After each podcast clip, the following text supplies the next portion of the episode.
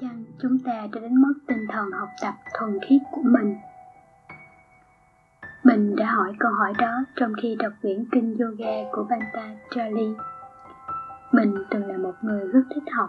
Nói đúng hơn, mình tò mò về những thứ xung quanh và thường xuyên đặt những câu hỏi tại sao, vì sao lại như thế. Những câu hỏi đó đã đưa mình đến với khoa học.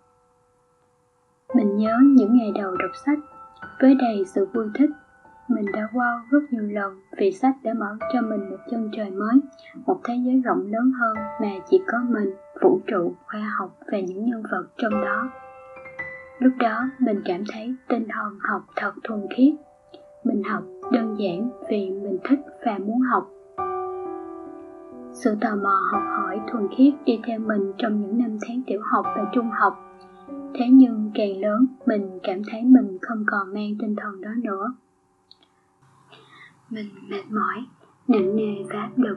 Vì đã để những tiêu chuẩn xã hội áp đặt lên mình quá lâu và nhiều lúc mình học chỉ vì nghĩ mình cần học. Vì một trách nhiệm nào đó chứ không còn đơn giản là vì mình muốn học và ham thích sự học nữa. Mình dần đánh mất tinh thần học tập thuần khiết của mình.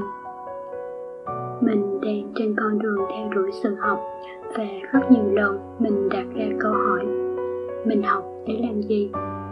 Mình có thật sự cảm thấy vui với những việc mình đang làm. Đó có phải là điều mình mong muốn? Mình nhớ đến câu chuyện vẻ đẹp của người chạy marathon về chót trong quyển Bước xúc không làm ta vô can của bác Đặng Hoàng Giang. Rồi mình nhớ mình cũng có một người bạn như thế, mà lâu lâu mình lại nghĩ về bạn mỗi khi muốn bỏ cuộc mình xin lỗi vì không nhớ tên bạn. Không phải mình không quan tâm đâu, Vì mình nhận diện tên và khuôn mặt không tốt lắm. Những điều mình nhớ đa phần là sự kiện và tình tiết.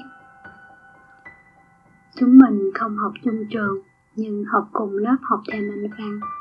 Mỗi lần bạn vào lớp đều thu hút sự chú ý của mình, Không phải vì bạn thiểu năng trí tuệ, Mà vì mình khâm phục tinh thần học tập của bạn bạn trên lớp chẳng nói chuyện với ai, chỉ chăm chú nghe giảng bài. Bạn làm gì cũng chăm chú vào việc đó, từ việc bước đi, ngồi xuống, lấy tập sách, học đến cất tập sách và đi về. Mình hiểu sự học với bạn khó khăn hơn những người khác rất nhiều, nhưng mình chưa bao giờ thấy bạn từ bỏ nó. Ngày nắng cũng như ngày mưa, mình đều thấy bạn đến lớp có thể với xã hội và với nhiều người đề cao những người thông minh. Biết thời thế, biết làm việc như thế nào là hiệu quả. Nhưng mình vẫn luôn ngưỡng mộ và cảm ơn bạn. Người chưa bao giờ bỏ cuộc và sống trọn vẹn với những việc bạn làm. Mình không biết bạn có thể ghi nhớ bao nhiêu những điều bạn đã làm và học.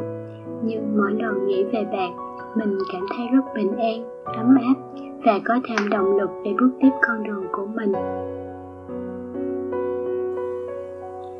Cảm ơn bạn đã lắng nghe podcast của mình.